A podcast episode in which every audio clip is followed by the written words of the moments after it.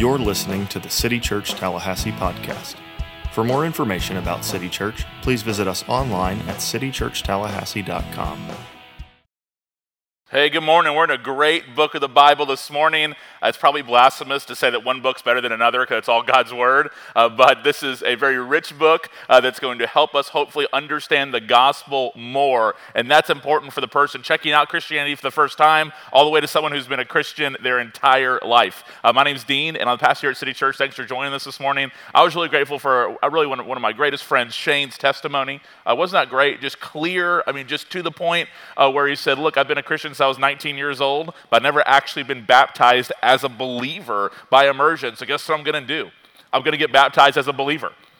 And on October 30th, he's going to get a chance to do that, which I'm really excited about. So I hope other people will join him in that great day celebration where we baptize and celebrate life in Christ. So I'm going to pray for us, and then we'll jump into the book of Galatians. We're doing an overview sermon, if you're new here today, of every book of the Bible in 2021. We're just going right through a different book of the Bible every week, sometimes two books of the Bible. We've even done three in one sermon. Uh, so today we're just in the book of Galatians as we're starting Paul's letters to the church. So let's pray. Father, we are thankful for your word. Uh, we are thankful that Jesus brings us together. And we're thankful that with all the different things going on in the world right now, that we can be here today to hear your word, to sing songs of the faith, to be around other believers, uh, to take part in what you've prescribed for Christians, the weekly gathering. Uh, we see it all as grace, and we thank you for it. Pray for those who are hurting right now. We pray for those who are sick. Lift up our healthcare workers to you. We are so thankful for them. We ask you continue to use them, that you give them strength and endurance. And Lord, we just are grateful for those who give so much of their lives for the better of others. We ask you to be all the churches in our community as they gather today, as we know we're not the only ones doing this. And we ask you to keep the enemy out of this place and out of our city, and that the name of Christ will reign and rule. We ask all in the name of Jesus. Amen. So, a lot of times in letters, Paul begins by saying, Dear church, I love you guys. You're my people. I miss you. I long to see you. You know, blessings to everybody, like sprinkle the blessings everywhere.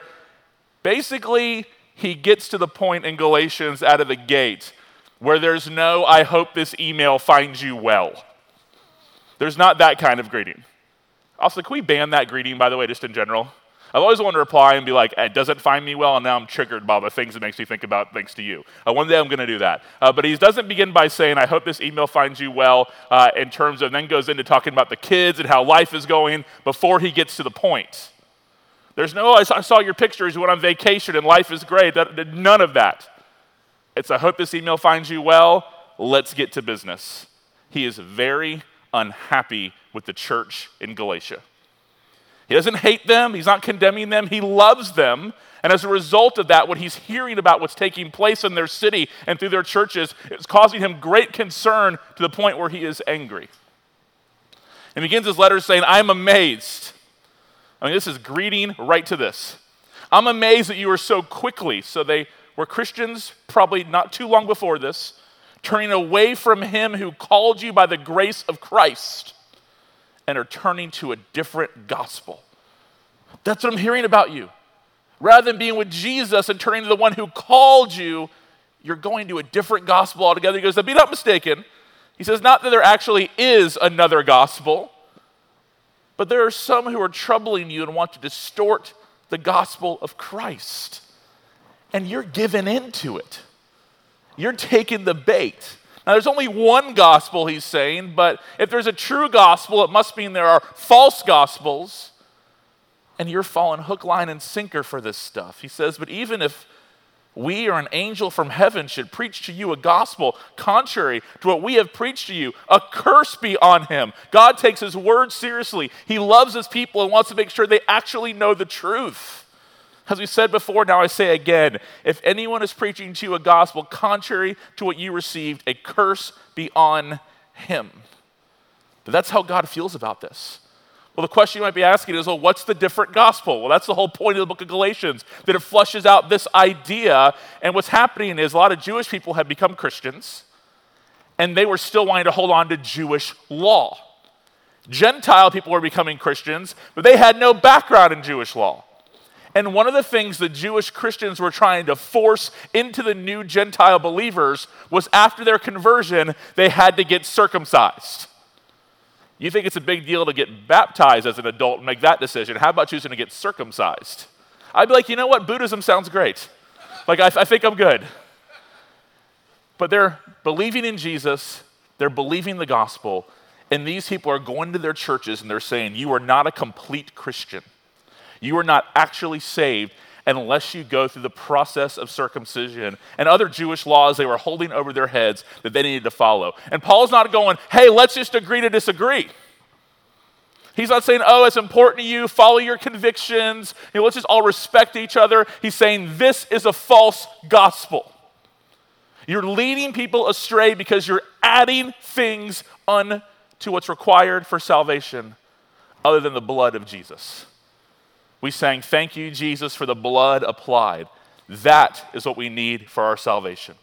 The work of Jesus on our behalf. It's been said by many preachers, I'm not sure who originated it, that the only thing we contribute to our salvation is the sin that makes it necessary.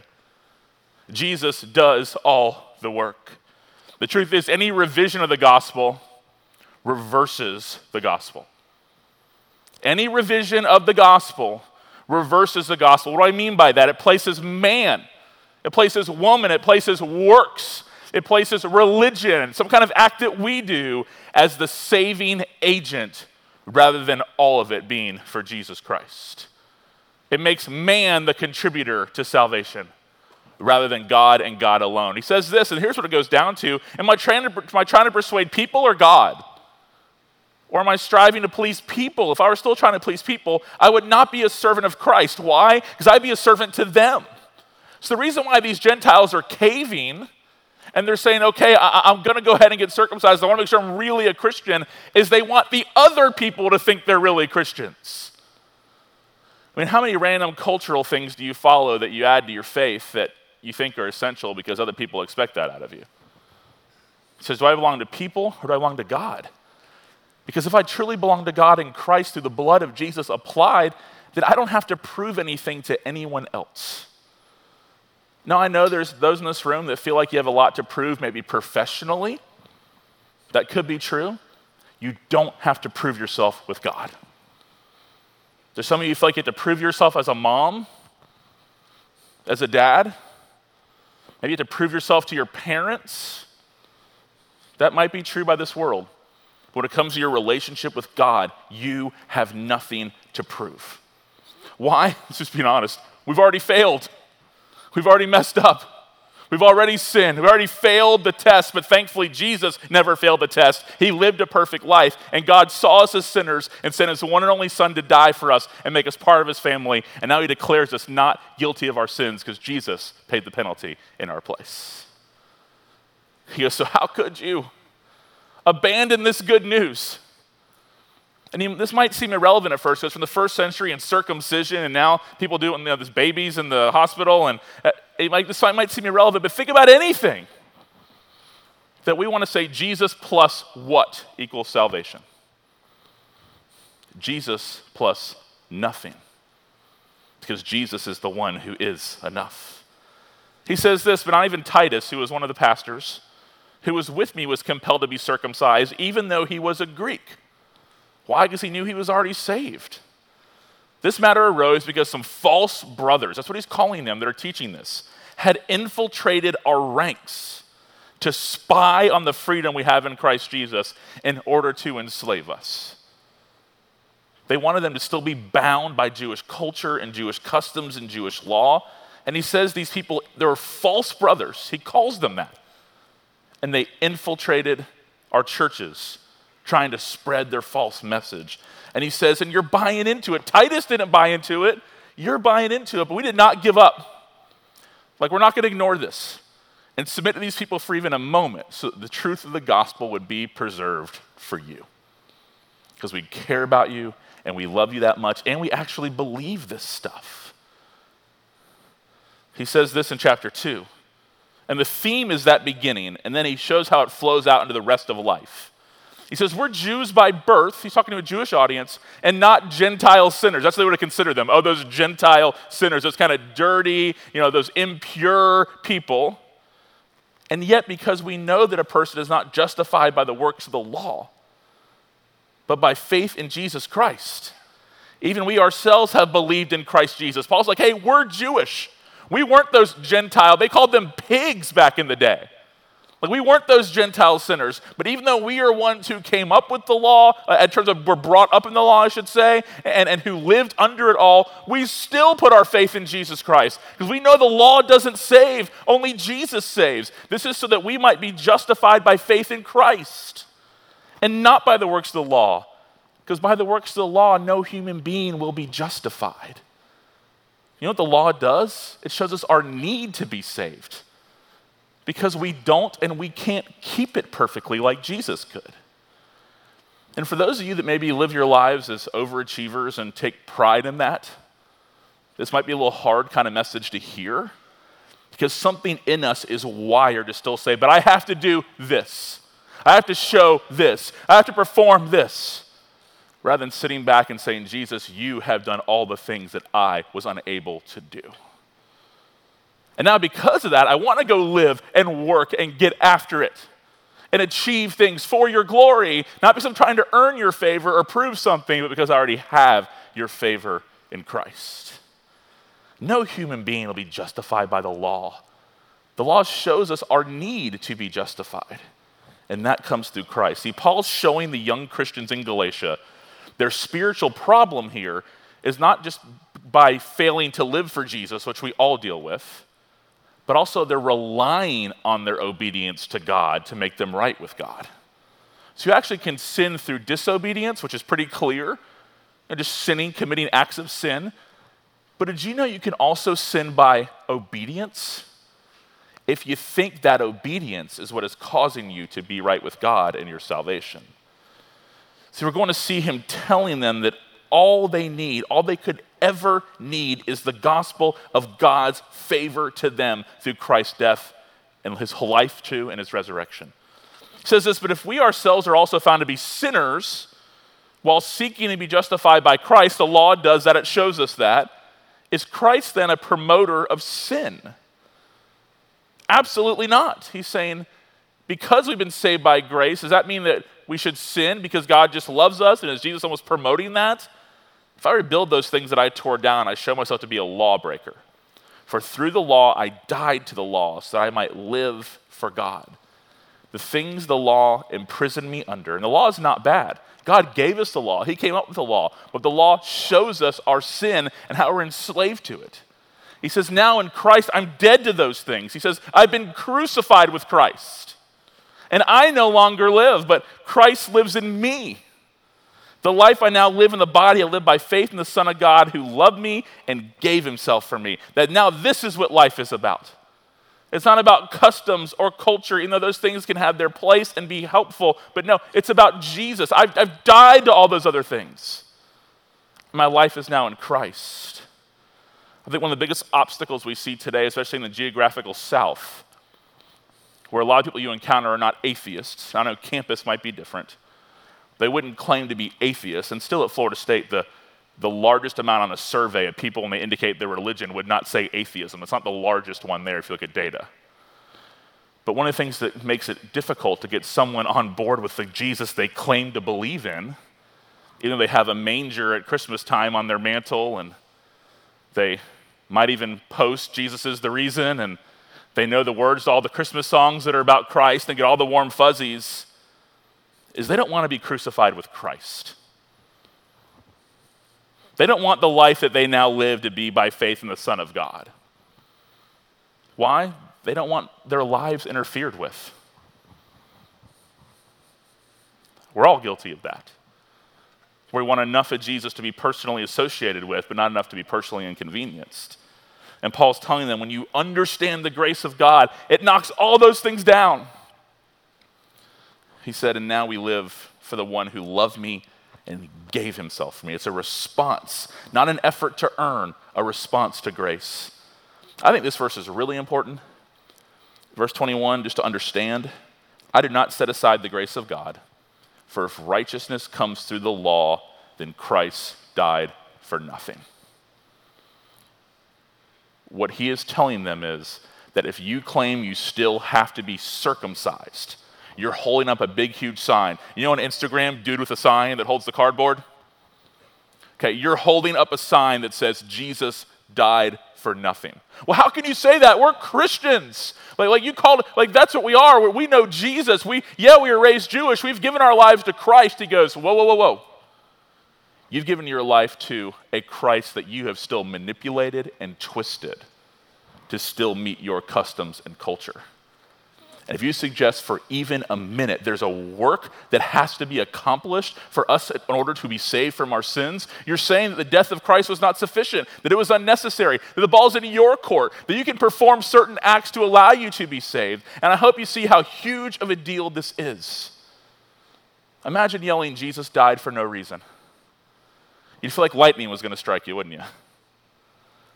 We're functionally saying that we add our works onto our salvation. It was Luther who said the default mode of the human heart is to always go back to a works based righteousness. Something in us continues to want to go there. A lot of times you were raised in it. Some of you have the old Catholic guilt, whatever it might be, the old Baptist legalism. Our default mode is always to return back to a works based idea. See, Paul's helping them solve their issues not through telling them to be better Christians or get their act together or shape up, but by calling them to live out the implications of the gospel. Tim Keller, who wrote a great commentary on Galatians, it's called Galatians for You. I'd recommend it if you want to read more about Galatians. Said this This is the humbling truth that lies at the heart of Christianity. We love to be our own saviors. Our hearts love to manufacture glory for themselves. So we find messages of self salvation extremely attractive. Whether they are religious, keep these rules, do these things, and then you'll have eternal blessings, or secular. Grab a hold of these things, and you'll experience the blessings you want in your life right now. Basically, happiness. These are temptations we all face that we must regularly combat under the understanding of the gospel, that we live in response to God's love, not we don't live our lives trying to earn God's love. When we begin to get that and it clicks in our head, the weight off of our backs, I think finally allows us to have our affections grow for Christ. Because we know that He's the one that loved us first and He's going to keep loving us no matter what, when our idols never love us back. Our works don't love us back. Only God, because they would demand more of them, right? Only God always loves us back. Chapter 3, you know that those who have faith, again, talking to a Jewish audience about why the Gentiles don't have to deal with all this stuff, these are Abraham's sons. As in, you think that you're extra special and you're the only ones under Abraham's promise. I'm here to tell you that is not true. Because, yes, God has set you apart. Yes, God brought a message of salvation through your family back to Abraham, but that message would extend to the rest of the world. So the scripture saw in advance that God would justify the Gentiles by faith and, the, and proclaim the gospel ahead of time to Abraham, saying, All the nations will be blessed through you. Well, what is the greatest blessing of God? The greatest blessing of God is our salvation that comes from God Himself. So he's telling Abraham he's going to save a people through him, but also tells him that that saving will extend to everyone who will come to believe, including and especially the Gentiles. Consequently, those who have faith are blessed with Abraham who had faith. So you're one of Abraham's descendants spiritually, even though you might not be ethnically, if you are a Gentile Christian, which is somebody like me. The old preschool song, Father Abraham had many sons. Many sons had father Abraham. I'm gonna started singing. I'm going to stop. I repent. Sorry, that'd be real bad. Like, I'm going to come back. I am one of them, and so are you.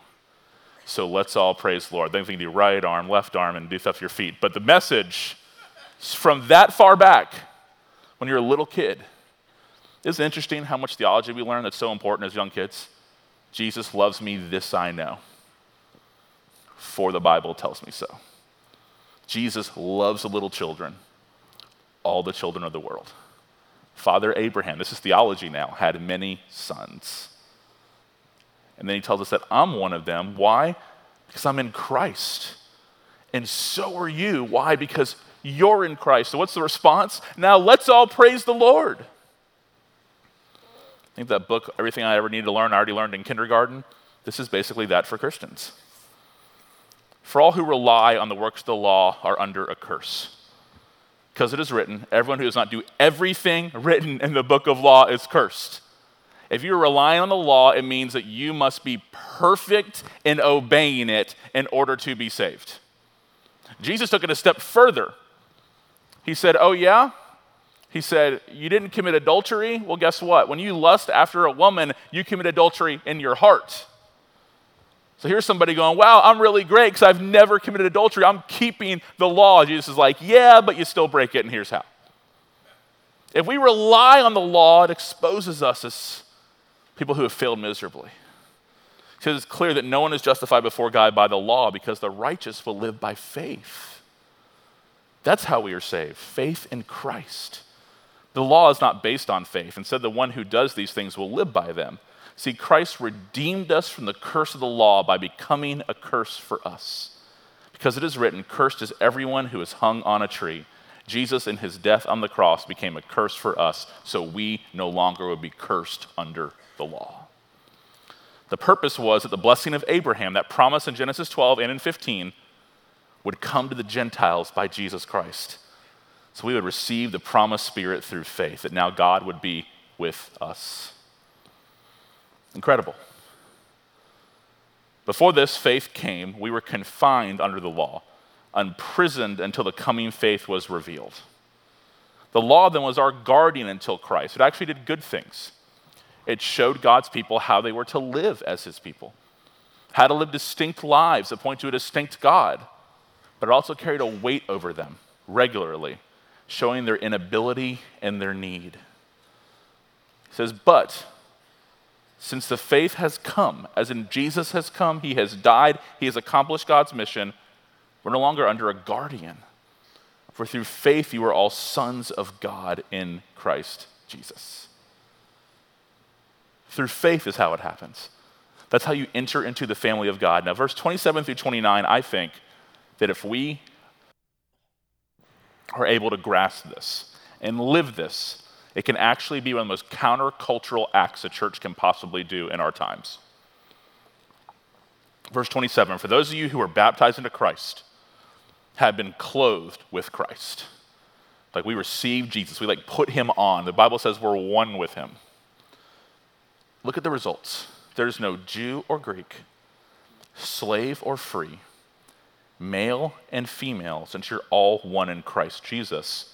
Why are we one? Because we belong to a family, and that's to Christ. Then you are Abraham's seed. We come from a spiritual family back to Abraham, understood in Christ, according to the promise. Here's what's going on here.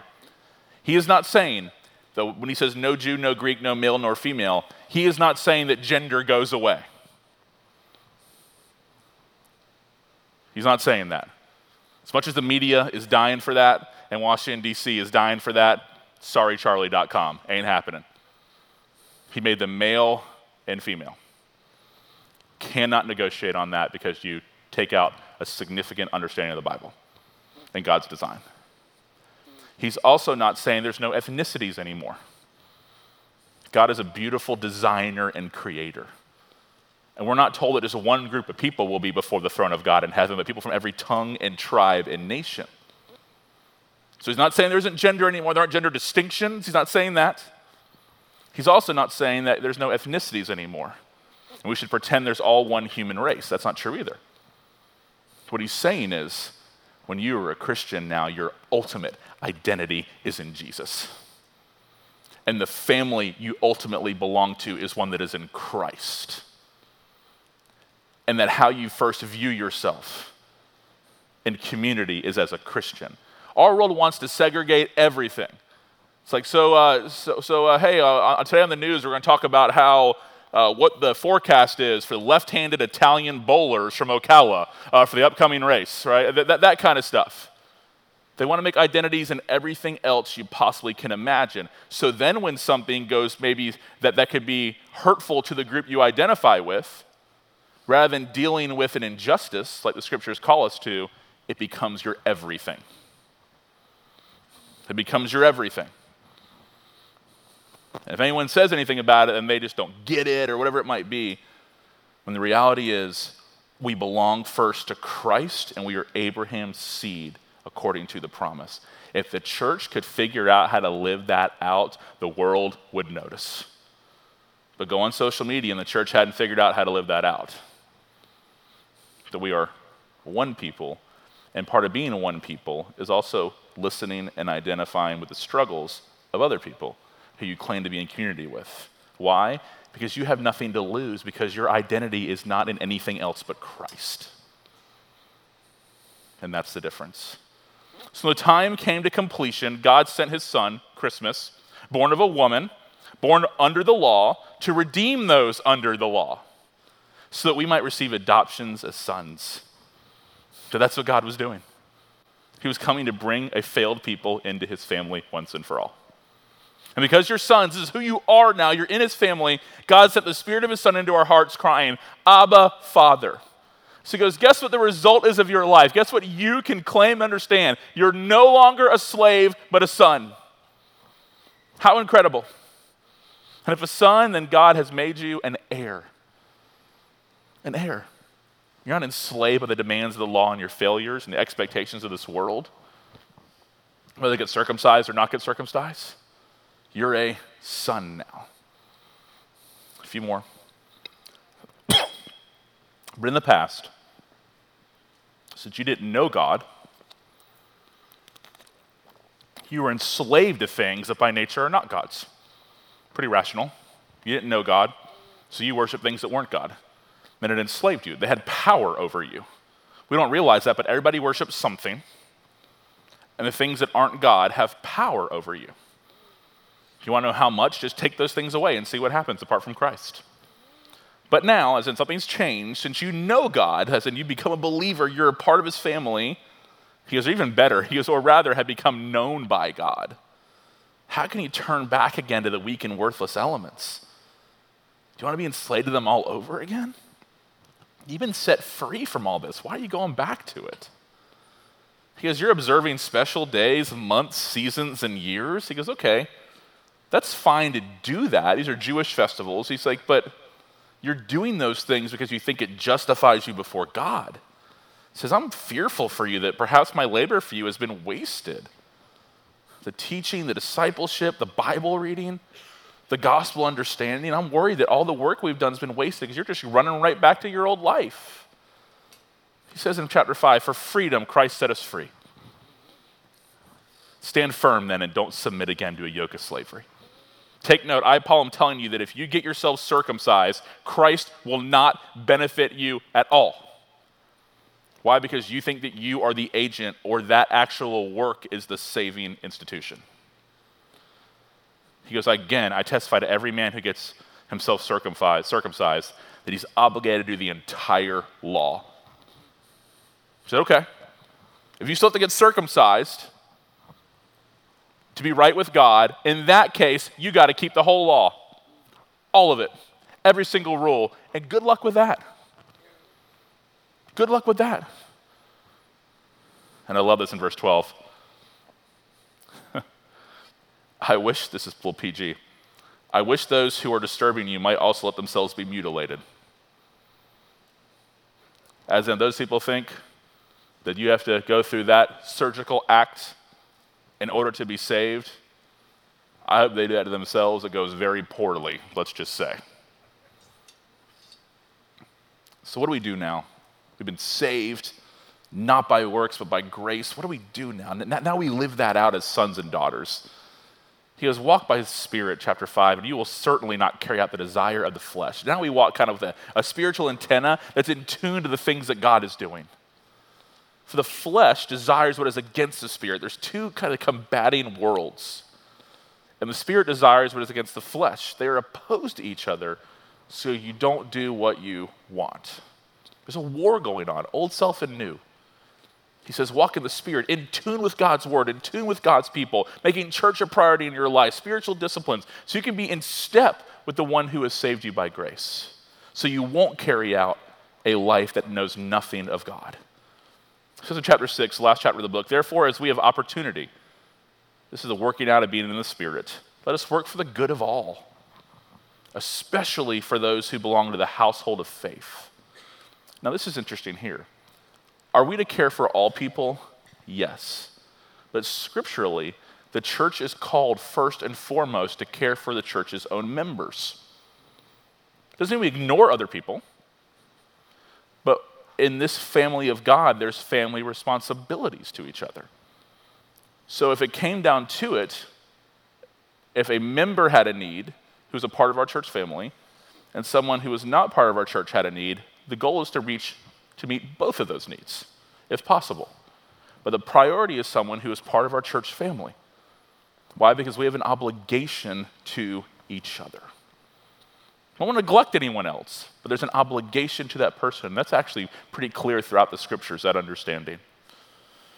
He says this, but as for me, he's closing out the letter. This is what it comes down to. I'll never boast about anything except the cross of our Lord Jesus Christ. Like, like that's my message. Like that, that's where I point. That's my hope. That's my understanding. Says, The world has been crucified to me through the cross and out of the world. I don't live for the world anymore. I live for Christ, not their applause, not their approval. Then he goes back to circumcision again because that was the driving issue in that church. He says, but so, so circumcision, both of these things, and uncircumcision mean nothing. What matters instead is a new creation. Have you been made new by Jesus? 2 Corinthians 5 anyone's in Christ, they're a new creation. Old gone, new come. That's what I want to know. That's what I, I care about your heart. I don't care whether or not you've been circumcised. I care about your heart. I don't care whether or not you've been through confirmation. I care about your heart. I don't care whether or not you've been christened and first communion. I care about your heart. Like Shane in his video, yeah, I went through confirmation at age 13. Can that be meaningful and helpful and a gateway to faith for some people? Yes. I don't want to take away from that. I want to be very fair. But he said in the video, he wasn't even a believer when he went through it and got sprinkled on the head and got a certificate saying he was confirmed. Y'all, that's not unique. That's called cultural Christianity. And what cultural Bible Belt Christianity looked like in Galatians at that time the first century was circumcised or not circumcised. You still got to keep the law, you don't have to keep the law. So as long as I'm doing the stuff, it doesn't matter what's going on with my heart. It doesn't really matter what I believe as long as I'm following the rituals and following the rules. And here's Paul going, no, no, no, no. You're bad at those anyways. And because of your sin, it's not that you just randomly messed up, you sinned against God. And God won't let sin go unpunished. And the law is showing you that it's true, and you know that. You're cursed under it, but guess what? Someone became a curse for you. To now free you not to live for the rituals, even though the rituals might even be helpful for you in some cases. Not to live for the opinions and the applause of other people but now to walk in the Spirit so you won't carry out the desires of the flesh because the flesh has been crucified with Christ and you no longer live, but you live in Him. The one who died for you and gave Himself for you. Imagine this message. You're in Galatia, you become a Christian. And the church you're a part of, because they've gave in to the views of people trying to infiltrate it with false teaching, go, oh, yeah, um, you're not fully saved yet. What? What do I need to do? I want to be, I believe in Jesus. I want to be saved from my sins. Well, you have to get circumcised. Say what? Uh, uh, okay, well, if I'm not circumcised, then they're not going to think I'm really a Christian. And may, maybe, well, I don't want them to not think that about me. So, and also, Maybe they're even right. But maybe they know more about this than I do. Like maybe I'm brand new here. They know the Bible and they know the law and like so, so maybe they're right. So one, I don't want them to think less of me that I'm not a very good Christian. And second, what if they're right and I'm really not a Christian? And here Paul writes a letter and says, You are abandoning the gospel circumcision and uncircumcision. No, we preach a new creation in Christ. that our faith is about what Jesus has accomplished, not what you have to add to, your, your, to that accomplishment in order to be saved. In fact, he said, if you think righteousness comes through being circumcised, then what you're saying is that Jesus died for nothing. And he goes, you know what that is? That is the false gospel of the false gospels. So, I, one of my favorite things is religious memes. Spend too much time looking at them and sending them to friends. And there's a picture that I think uh, perfectly pictures Galatia about a week after Paul came. Let's put it up there real quick in closing.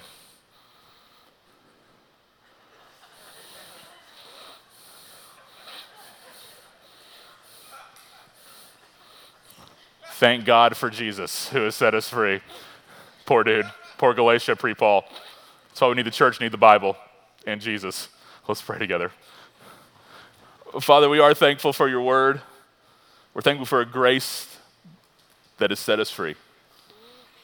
Lord, we are thankful for the letter to the church of Galatia, quickly rebuking the tendency we all have to think it's Jesus plus something else. Lord, together as a church community this morning, I hope we agree before you that it is Jesus and Jesus alone. His blood, His perfect life before His death, His resurrection, His coming again. That is our hope. For those here who regularly feel the, the weight, some self inflicted, others from how they were raised, of the pressure to measure up by some sort of religious standard Lord, I ask instead you allow their minds to see that they are sons and daughters. And now they just need to walk with you and live with you. To walk in the Spirit so they won't carry out the desires of the flesh. We know that you do that with us. It's the Spirit, what you promised. So, as we repent of any kind of works-based righteousness in this room, and because of us understanding grace and faith, that'll increase our affections for you to want to be good sons and daughters because we already have your approval. I want my own kids, Lord, to, to know that they don't have to earn my approval, that they have it because I'm their dad. That's, that's enough. There's nothing they can do to not be my kids anymore. Lord, help me and all of us to see our relationship with you that way. And once we become adopted into your family, we never become unadopted. That we're with you and you love us despite of our sin. Help us respond to that by wanting to love you back. Thank you for Jesus, his work on the cross. And we thank you that righteousness comes through Christ and Christ alone, not our works. So we can't boast, and Jesus gets all the glory. That's in his great name we pray. Amen. Let's stand together and sing some good news and celebrate the great truth of the gospel of Jesus Christ.